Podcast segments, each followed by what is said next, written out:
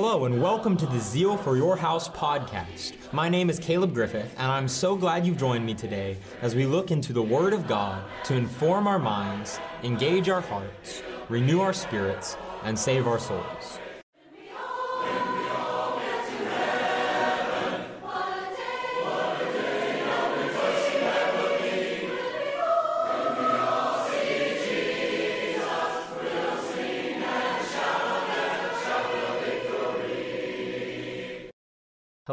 Welcome to Season 1, Episode 13 of the Zeal for Your House podcast. This will be the final episode of Season 1, and if you have been a regular listener thus far, thank you so much for your time. I'd appreciate any feedback you might have for me, and as in previous episodes, I'll share some ways you can contact me at the end of this episode. So if you have any feedback to offer, you are more than welcome to do so. In this first season, I took a number of requests for topics and discussed them in the previous 12 episodes. This is the last of those requests that I will be addressing, and this is a big one. I was asked for my take on what today's church needs most. Now, obviously, I am not the authority, or even an authority, on today's church, but I've thought long and hard about what today's church needs. So you might think differently than I do based on your perspective. But from what I've seen and what I know, and most of all, what I read in the Word of God, here's what I believe today's church needs most. As a whole, on the congregational level, and down to the lives of individual Christians. I'll begin by directing your attention to the words of Jesus given to seven churches in the first century as recorded for us in Revelation chapters 2 and 3.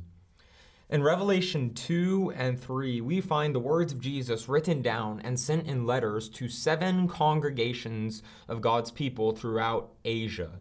These were the congregations of Ephesus, of Smyrna, of Pergamos, of Thyatira, of Sardis, of Philadelphia, and of Laodicea. To each of these seven churches, Jesus began by saying these four words I know your works. Think about that for a moment. Jesus says to each of these congregations, I know your works. What if Jesus were to write a letter to your congregation today? And he began that letter by saying, I know your works. Would that be a comfort to you? That your Lord knows what you are doing, He knows what you are doing in His name to serve Him and to serve others? Or might that scare you a little bit? That Jesus knows what you are doing, He knows what the church is doing. Is Jesus pleased with your works? Of these seven churches, we see two that were doing good. Two churches that were doing good. These were the congregations of Smyrna and Philadelphia. And the message that Jesus gave to each of these congregations have to do with faithfulness and continued faithfulness. To the church in Smyrna, as recorded in Revelation 2, beginning in verse 8 through verse 11, Jesus warns this congregation that trials are coming. They are about to be tested, verse 10. But Jesus says, Do not fear. And at the end of that verse, he says, the oft quoted, Be faithful unto death, and I will give you the crown of life.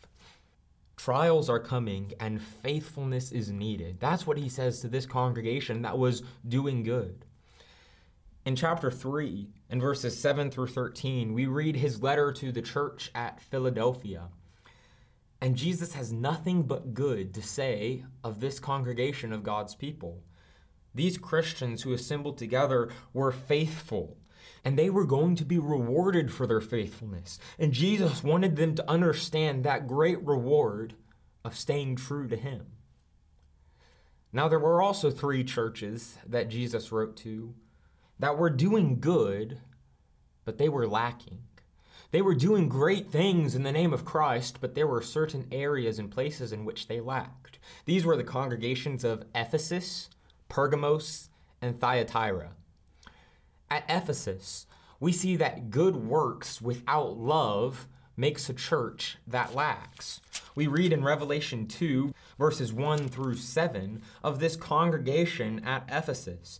Jesus said in verse 2, I know your works, your labor, your patience, and that you cannot bear those who are evil. And you have tested those who say they are apostles and are not, and have found them liars. And you have persevered and have patience, and have labored for my name's sake, and have not become weary. And we might hear that commendation and think about what a great congregation of God's people this must have been. But Jesus continues in verse 4 Nevertheless, I have this against you, that you have left your first love. They were doing these good works, but they had left their first love. They no longer loved Christ the way they used to. They no longer loved each other the way they used to. They did not have that same bond, that same relationship, that same fellowship we can read in 1 Corinthians 13, verses 1 through 3, how Paul says we can have the greatest of miraculous gifts and we can be doing so good. We can even give our body to be burned in the name of Christ. We can become martyrs for Christ. We can give everything we have to the poor. We can do all these things, but if we do not have love, we are nothing, Paul says. Good works without love makes a church that lacks. Then from the congregation at Pergamos, we see that faithfulness to the person of Christ without faithfulness to his doctrine makes a church that lacks. We read of the congregation at Pergamos in Revelation 2, verses 12 through 17. Verse 13, Jesus says, I know your works and where you dwell, where Satan's throne is, and you hold fast to my name, and did not deny my faith, even in the days in which Antipas was my faithful martyr, who was killed among you, where Satan dwells. These were people who, even in the midst of persecution, even one of their members being put to death because of faith in Christ, they still held true. They still held true to the faith. But verse 14, I have a few things against you. Because you have there those who hold the doctrine of Balaam. And in verse 15, you also have those who hold the doctrine of the Nicolaitans, which thing I hate. And Jesus tells them, Repent in verse 16, or else I will come to you quickly and will fight against them with the sword of my mouth. These people had stayed true to Christ, to their profession of faith in Christ, even in the face of persecution but they were allowing false doctrine to abide in that congregation. They were allowing false teaching to take place, to be led astray from the pure and holy doctrine of Christ. 2 John verse 9. Faithfulness to the person of Christ without faithfulness to his doctrine makes a church that lacks. And then, number three, from Thyatira, we see that abundance of good works yet with a tolerance of sin, makes a church that lacks. In verse 19 of Revelation 2, to Thyatira, Jesus says, I know your works, love, service, faith, and your patience. And as for your works, the last are more than the first. They were doing so good. They were doing so much better than when they had first become Christians. They were, at, they were hard at work in the kingdom. But verse 20, nevertheless, I have a few things against you, because you have allowed that woman Jezebel, who calls herself a prophetess, to teach and seduce my servants to commit sexual immorality and eat things sacrificed to idols. And I gave her time to repent of her sexual immorality, and she did not repent. And we read in the following verses that Christ would bring punishment upon her for her sin. This congregation was doing a lot of good, but they were allowing sin to remain in the camp. They were allowing this woman to lead them astray. To be, they were they became tolerant of sin. Could remind us of the congregation in Corinth in 1 Corinthians 5 how Paul rebukes them for allowing this one who was committing sexual immorality to remain in the congregation instead of practicing discipline against him. An abundance of good works is a great thing, yet tolerance of sin makes a church that lacks. And so there was these churches that were doing good, but they were lacking in major ways. But then the final two churches. These were two that lacked greatly. First, we read of the church of Sardis in Revelation 3, verses 1 through 6. I know your works, the Lord says, that you have a name that you are alive, but you are dead. Be watchful and strengthen the things that remain, that are ready to die, for I have not found your works perfect before God. Remember, therefore, how you have received and heard. Hold fast and repent. Therefore, if you will not watch, I will come upon you as a thief, and you will not know what hour I will come upon you. They had a name, a reputation, that they were a good congregation, that they were alive spiritually, but they were dead. They were dead. And they needed to repent, else judgment would be brought upon them. This was a church without vitality. They looked from the outside as if they were a good, sound congregation of God's people, but you get on the inside and they were dead. They were inactive. They weren't working. They weren't loving. They weren't growing. And then there's the church at Laodicea. And this was a church without passion. I know your works, Revelation 3, verse 15, that you are neither cold nor hot. I could wish that you were cold or hot. So then, because you are lukewarm, and neither cold nor hot, I will vomit you out of my mouth, the Lord says. This was a congregation that hadn't abandoned the Lord. They weren't cold, to use that figure of speech. But they weren't on fire for the Lord either. They weren't hot. They were lukewarm. And like food that is lukewarm, Jesus says, I will vomit you out of my mouth. In verse 19, the Lord says, As many as I love, I rebuke and chasten. Therefore be zealous and repent. And that's what they needed. They needed zeal, they needed passion. When I think about these seven churches, and then the church today and what we need. There are many congregations in the church today that are good, that are faithful to, to the cause of Christ and doing good works, and they will be rewarded for such. I do not want to come across in any way as a pessimist, thinking there is no one left who is faithful. That's not the case. But then there are other congregations that are doing good, and they're doing good works for the cause of Christ but they are lacking in some major ways. And they need to repent. They need to turn back to the Lord. That's what Jesus said to each of those congregations. And then there are some churches today that are spiritually dead. They are dead churches, and they are lukewarm churches, without passion, without life, without vitality. When I think about the church today, if I could sum up what the church needs, I would say that today's church needs passion. The church needs passion. Allow me to offer a definition of passion for our purposes in this podcast. Passion is when we see a goal and are driven to action by deep conviction and feeling. Allow me to repeat that, and then we'll dissect it. Passion is when we see a goal and are driven to action by deep conviction and feeling. First, passion involves seeing a goal. Passion without vision is useless, and passion without proper vision is dangerous. We have to learn to see with spiritual eyes, guided by the light of the inspired word. Psalm 119, verse 105. We need to see people in the way that God sees them.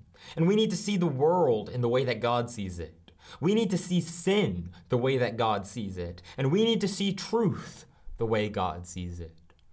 Passion focused in the wrong direction will lead us away from the Lord rather than closer to Him. But passion involves seeing a goal, having that vision of what needs to be done, and then being driven to action. We must be dedicated and motivated in serving God and serving others. Inactivity is killing the church today.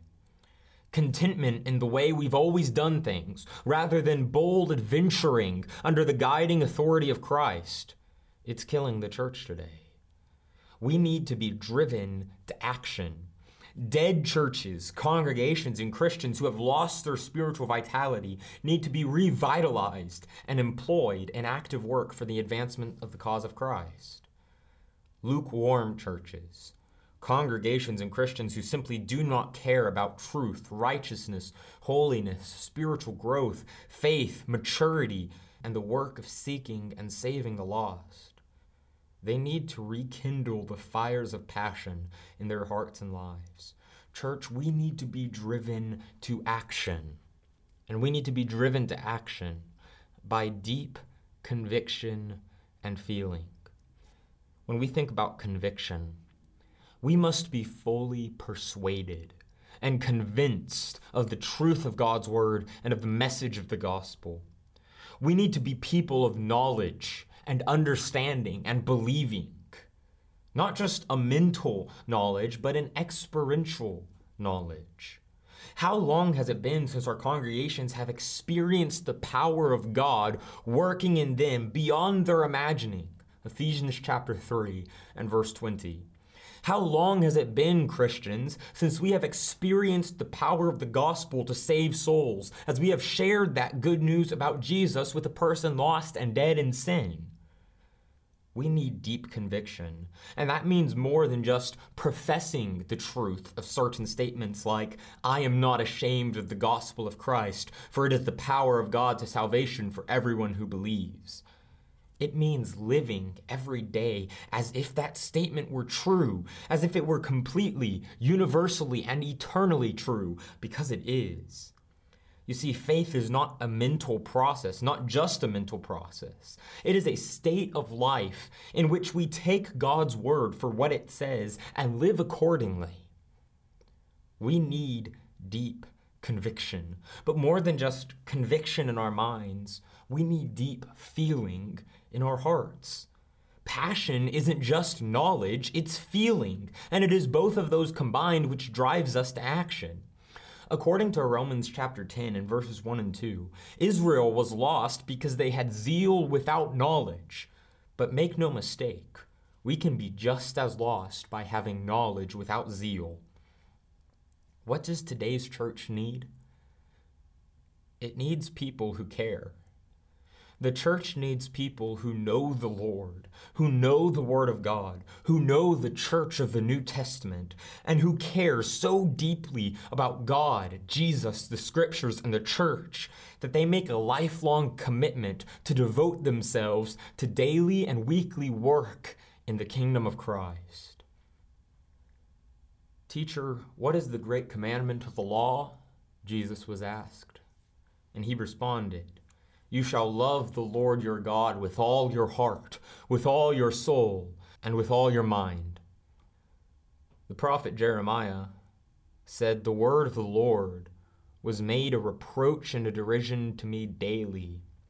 And I said, I will not make mention of him, nor speak any more in his name. But his word was in my heart, like a burning fire shut up in my bones. I was weary of holding it back, and I could not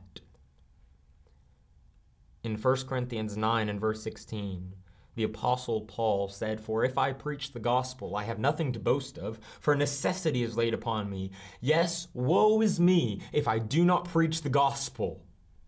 That word that Paul uses, translated as woe, it carries the idea of being lost, like we would think of being lost in sin, standing under condemnation. Paul says, he would be lost. He would not be saved if he did not preach the gospel. We need to love God with everything that we have, with our heart and our soul and our mind and our strength. We need to let God's word dwell so deep in our hearts that we cannot keep from speaking it, like Jeremiah said in Jeremiah 20, verses 8 and 9 we need to see that it's not about how much we can get by with, but it's about how much we must do. our Christianity cannot be about the bare minimum. How little we can do to be saved, how little we can do to be a good Christian.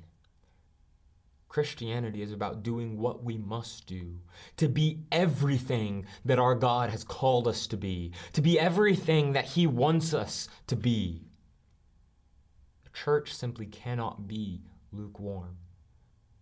If we are in a state of mind where we just don't care about the Lord, where we just don't care about doing things in His way, in His name, if we simply do not care about loving one another as he has commanded, John 13, 34. If we simply do not care about the unity of the Spirit that we are commanded to endeavor to keep and guard, Ephesians 4, verse 3. If we do not care about how we treat people as servants of the Lord, 2 Timothy 2, verses 23 through 26. If we just do not care about being the people that God wants us to be, Woe is us. We are lost. We need to be people of passion. And that means we need to go deeper than just the surface. We need to get out of the shallow end of Christianity. Just putting on a show, calling ourselves Christians, doing the bare minimum to get by in our faith. We need to go deeper than the surface. We need to go deeper than a surface practice of religion. Hear what James chapter 1 verses 26 through 27 says. James chapter 1 verses 26 and 27. If anyone among you thinks he is religious and does not bridle his tongue but deceives his own heart, this one's religion is useless. Pure and undefiled religion before God and the Father is this to visit orphans and widows in their trouble, and to keep oneself unspotted from the world. Surface religion claims to be a Christian, claims to be doing what is right, but they don't make specific and personal application. They don't change the way that they talk to people. They don't bridle their tongue. They don't change the way that they treat people, to see those who have needs, to care for them and provide for them in love and compassion. They don't change the way that they treat sin. They give the appearance of keeping the world at arm's length, but that's just the problem. It's at arm's length, and they're still holding on. Do not be conformed to the world, but be transformed by the renewing of your mind, that you may prove, that you may show to others without a shadow of a doubt what is that good and acceptable and perfect will of God. Romans chapter 12 and verse 2. We need to go deeper than a surface practice of religion. In James chapter 2, beginning in verse 14, what does it profit, my brethren, if someone says he has faith but does not have works? Can faith save him? If a brother or sister is naked and destitute of daily food, and one of you says to them, Depart in peace, be warmed and filled, but you do not give them the things which are needed for the body, what does it profit? Thus also, faith by itself, if it does not have works, is dead. But someone will say, You have faith, and I have works. Show me your faith without your works, and I will show you my faith by my works. You believe that there is one God you do well. Even the demons believe and tremble. But do you want to know, O foolish man, that faith without works is dead? Was not Abraham our father justified by works when he offered Isaac his son on the altar? Do you see that faith was working together with his works, and by works faith was made perfect? And the scripture was fulfilled, which says Abraham believed God, and it was accounted to him for righteousness, and he was called the friend of God. You see then that a man is justified by works, and not by faith only. Likewise, was not Rahab the harlot also justified by works when she received the messengers and sent them out another way? For as the body without the spirit is dead, so faith without works is dead also. It's one thing to say we're Christians, to say that we believe, but faith without works is dead. And we need to go deeper than a surface practice of religion, a religion which professes faith. We need to live by faith. And that means that we need to think about our priorities. Christianity needs to claim priority in our lives. We need to live with a spiritual perspective. Paul said in Colossians chapter 3, beginning in verse 1 If then you were raised with Christ, seek those things which are above, where Christ is, sitting at the right hand of God. Set your mind on things above, not on things on the earth. Do not lay up for yourselves treasures on earth, where moth and rust destroy, and where thieves break in and steal. But lay up for yourselves treasures in heaven, where neither moth nor rust destroy, and where thieves do not break in and steal. For where your treasure is, there your heart will be also.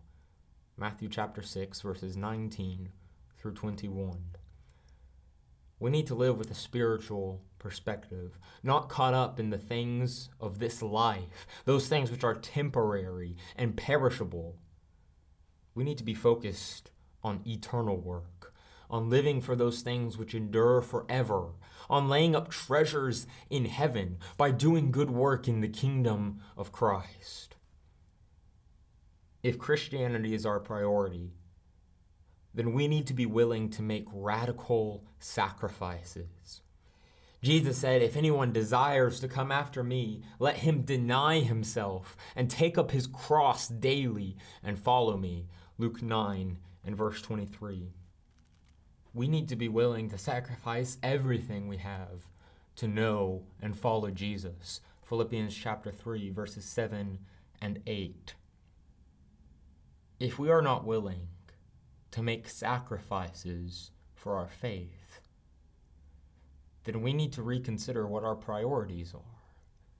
We make sacrifices for those things which are our priorities.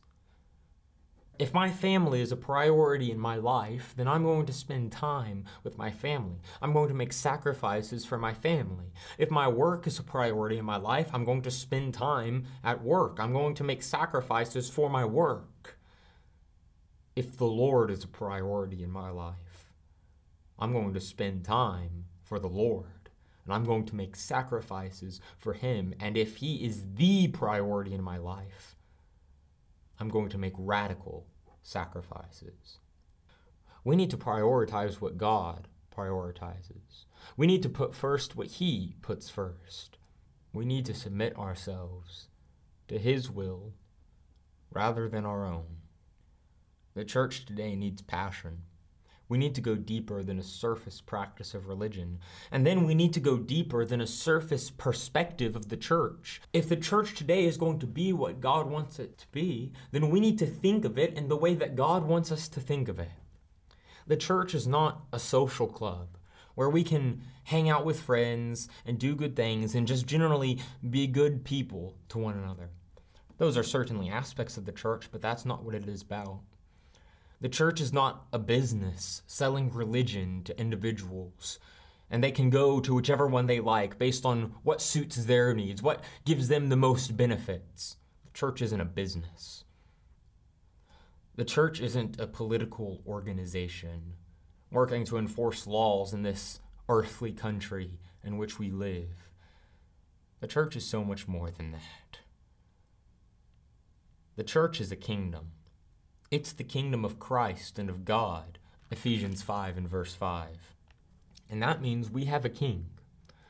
We have a king, a ruler who has all authority in his kingdom. What he says goes. If he doesn't say it, it doesn't go. Everything that we do, we run by the king. We live in a kingdom, and that means we are servants. We are servants of the king. Our will does not take precedence. Our desires are not the most important thing to get done. It's about the will of our King. We live in a kingdom, and that means that it's a nation. It's a spiritual nation, yes. It doesn't occupy a physical location on earth, it's in our hearts. It's a spiritual nation in the hearts of people being built together as a holy temple to the Lord. Ephesians chapter 2, verses 19 through 22. The church is a kingdom, And that means it has an army. And we are the army. And that means we have a battle. We have a spiritual war that we are called to fight in service to our King. Ephesians chapter 6, verses 10 through 18. But the church is not just a kingdom, it's also a flock. It's a flock of sheep.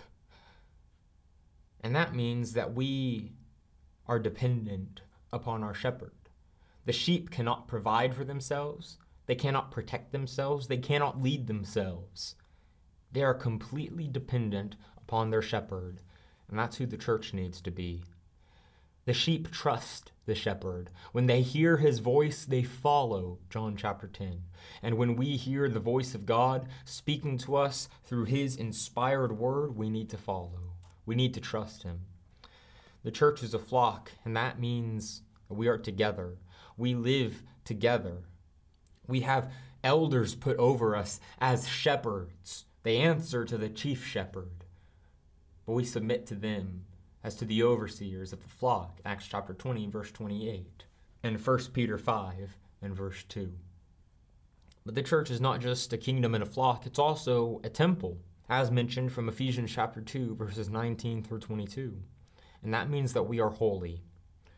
We are set apart from the rest of the world for service to God unto his glory and that affects everything that we do, every decision we make as congregations, every decision we make as Christians. We need to do so with our purpose in mind that we are holy, we are set apart, we are different, and our purpose is to serve God and glorify Him. The church is also the bride of Christ, and we need to keep the bride of Christ pure and undefiled. We need to honor and respect her because Christ loved her and Jesus gave himself to die for her. And the church is a body. Christ is the head, and that means he has the authority. But just as we think about our bodies, we realize that each part is needed. Each part has a share in the work, Ephesians 4 and verse 16. And that also means that every part must be kept healthy and strong. We cannot tolerate sin in the congregation like the church at Thyatira did, because every part has a share in the work and every part must be healthy. And we need to be working to strengthen and grow each part into maturity, as we read in Ephesians 4, verses 11 through 16 if the church today is going to be what it needs to be, then we need to have deeper than a surface perspective of what the church is. We need to go deeper than a surface production of spiritual fruit. We think about Galatians 5, verses 22 and 23, where Paul says the fruit of the Spirit is love, joy, peace, long suffering, or patience kindness, goodness, faithfulness, gentleness, self control. May it never be said of us today, as the church, that we are guilty of viewing and practicing these qualities in shallow ways. What if we were intentional on a daily basis in our lives and on a weekly basis in our congregations every week every time we come together and every day as families and Christians. What if we were intentional about developing and practicing these qualities in our actions and in our interactions with one another? What if we loved one another in the way that Jesus has loved us? John 13 and verse 34.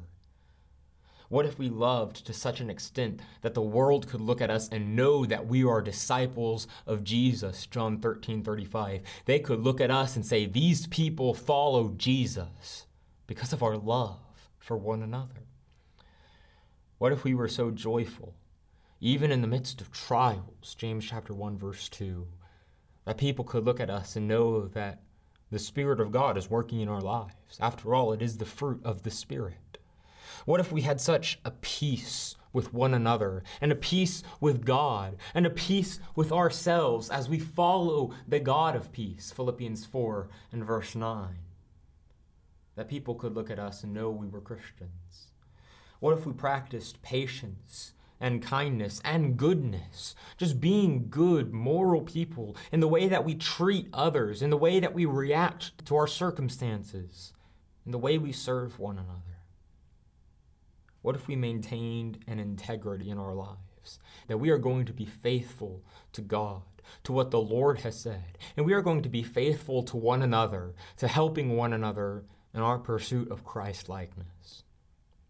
What if we practiced gentleness and self control, taking charge of our actions and the way we talk to others, treating others with respect and compassion and kindness? If the church today is going to be what it's supposed to be, we need to go deeper than just a surface production of this spiritual fruit. Not just saying that we're working on these qualities, but intentionally, day in and day out, working to develop each one of them and practice them. Next, we need to go deeper than a surface presentation of the gospel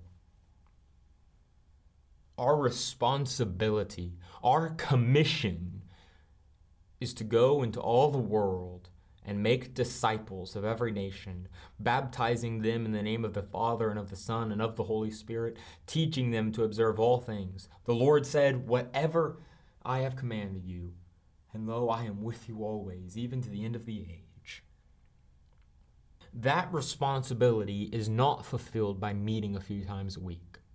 Christians have the responsibility to meet and assemble together, Hebrews chapter 10 and verses 24 and 25. But that's not how we fulfill the Great Commission. And if our evangelism consists of waiting for those in the world to come to us and practically beg us to share the gospel with them, and then just maybe we'll direct them to our preacher. We are not fulfilling the Great Commission if our evangelism consists of telling people the plan of salvation at the end of every lesson and an offering for them to come forward while we stand and sing, we are not fulfilling the Great Commission. If all we are doing is living our Christian lives and waiting for others to come to us and ask us to study the Bible with them, we are not fulfilling the Great Commission. And why is that? Now, all of those things are good, but why do they not fulfill the Great Commission? Because of one simple two letter word. Our Lord said, Go. He said, Go. He didn't say, Stay. He didn't say, Hang around and wait for them to come to you. He said, Go. He said, Go into all the world.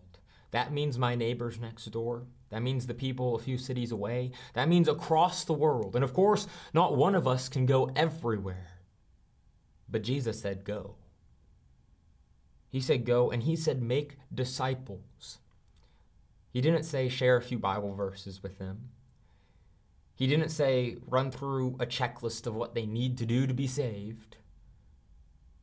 Jesus said, Make disciples. That means bringing people to the Lord and showing them how to follow Jesus every day of their lives, how to grow closer to Him, how to develop a relationship with Him, how to become an active member in the community of the church. Our commission is not to stay in our comfort zones, to meet in our air conditioned buildings and baptize those who want to be. Our mission is to go into the world and to preach the gospel, to tell people about Jesus and to make disciples by baptizing and then by teaching everything that the Lord has commanded, proclaiming to them the whole counsel of God, developing relationships with them to bring them into the fold. We need to stop running through the motions and start concentrating our efforts on the making of disciples and not just the making of believers. There's a difference between believers and disciples. In John 8 and verse 31, Jesus said to those Jews who believed him, If you abide in my word, you are my disciples indeed. A believer is one who accepts and professes truth. A disciple is intentional on a daily basis about living by the truth that sets men free. Our commission is to go and make disciples. And if the church today is going to be what it's supposed to be, if the church today is going to avoid dying out, then we need to go deeper than just a surface presentation of the gospel. We need to renew our efforts to go into all the world, to everyone we can reach, and preach the gospel to them, and bring them into the kingdom, and make them disciples. And then we need to go deeper than a surface preparation for spiritual warfare. We sometimes talk as if we're in a spiritual war. We sometimes mention it. But do we live like we're in a war? Do we live like every day is a battle for the kingdom of Christ, for the cause of God? We need to think of ourselves as soldiers and that means that we have a responsibility. We can't be lazy. We can't do nothing. We have a responsibility to take up our swords, the sword of the Spirit, which is the Word of God, Ephesians chapter 6 says, to take up arms and go to battle in the kingdom. As soldiers, we need to be faithful. We need to be obedient to our Master, to our Lord. We need to be steadfast. We need to be willing to make a stand, to defend the truth of God's word, to defend the hope that is in us. 1 Peter 3 and verse 15, to make a defense of the gospel. As soldiers, we need to be bold and courageous, not staying in our comfort zones, but going out into the battlefield thinking offensively. How can we go forward? How can we press the offensive for the cause of Christ? You know, Jesus said in Matthew 16, verse 18, On this rock I will build my church, and the gates of Hades shall not prevail against it. Now, we might think of that as Hades or that force of evil and sin and death attacking the church, and they will not win. We can stand strong. That's certainly true. But Jesus said, The gates of Hades shall not prevail against it. Gates are in the walls of a city, gates are defensive. Jesus says, The church is on the offensive. They are attacking the gates, and the gates of Hades shall not prevail. They shall not hold out against the onslaught of the kingdom of God. Brethren, that should give us courage. That should give us boldness to march forward as soldiers for the cause of Christ. As soldiers, we are brothers and sisters in arms. And we need to strengthen and support one another. We need to help one another in the battles. We need to bear one another's burdens. Galatians 6, verse 2. We need to encourage one another to fight the good fight of faith. 1 Timothy 6, verse 12. We need to work together in the fight. It's one thing to talk about how we're supposed to be soldiers, it's another to live like it. To view our assembling each week as a rallying cry for the army of Christ, to come together and keep our mind on the mission, and then to go forward and march out into the world to do the work of the Lord to fight in that spiritual war, to think every day about the battles that we are supposed to be fighting for Christ. In Luke chapter 14, Jesus is making the point that we must count the cost of becoming a disciple. We must consider the cost of following Jesus and then make a decision whether we are going to follow him. But he uses an illustration in Luke 14 and verse 31 that is very apt for us today. What king, going to make war against another king, does not sit down first and consider whether he is able to 10, with 10,000 to meet him who comes against him with 20,000? Or else, while the other is still a great way off, he sends a delegation and asks conditions of peace. Jesus uses this illustration to say that we need to sit down and count the cost, decide if we are able to be a disciple, what we are willing to give up to follow him before we commit ourselves to that work. Because if we are not willing to give up everything, we cannot be his disciple. Luke 14 and verse 26. But Jesus uses this illustration of a king going to battle. What king going to battle does not first decide as if he is able to win? And if he decides that he is unable to win the battle with the men he has against the enemy, and determines that the battle is not worth fighting, then he sends a delegation to ask for peace. The point is, when we go to war, we need to prepare ourselves. No one goes to war without preparing themselves for that battle. Those who are underprepared, as illustrated by perhaps the Germans in World War II when they marched into Russia, unprepared for the winter. Those who are underprepared will suffer loss. And as the kingdom of Christ, the church of our Lord, involved in this spiritual war, we can't settle for a surface preparation, to just talk about how we're supposed to be soldiers, to talk about how we're supposed to be fighting this good fight of faith. We need to go deeper. We need to live with passion. We need to bring every thought into captivity to the obedience of Christ, 2 Corinthians 10, verse 5. Casting down strongholds and those things which set themselves up, exalt themselves against our Lord and Master. What does today's church need most? We need passion. We need clear spiritual vision to see who God wants us to be, and we need to be driven to action by deep conviction and feeling. We need to love God with everything that we have. We need to let God's word dwell so deep in our hearts that we cannot keep from speaking it. We need to do everything that we can in response to the call of our God. We need to go deeper than a surface practice of religion, deeper than a surface perspective of the church, deeper than a surface production of spiritual fruit, deeper than a surface presentation of the gospel, and deeper than a surface preparation for spiritual warfare. The church today needs passion. And if we will light the fires, if we will rise up and answer the call of the Lord, if we will become the people that God wants us to be, if we will be driven to action, Jesus can look at us. He can look at His church, at its congregations and its members, and say, I know your works, and be well pleased with His servants.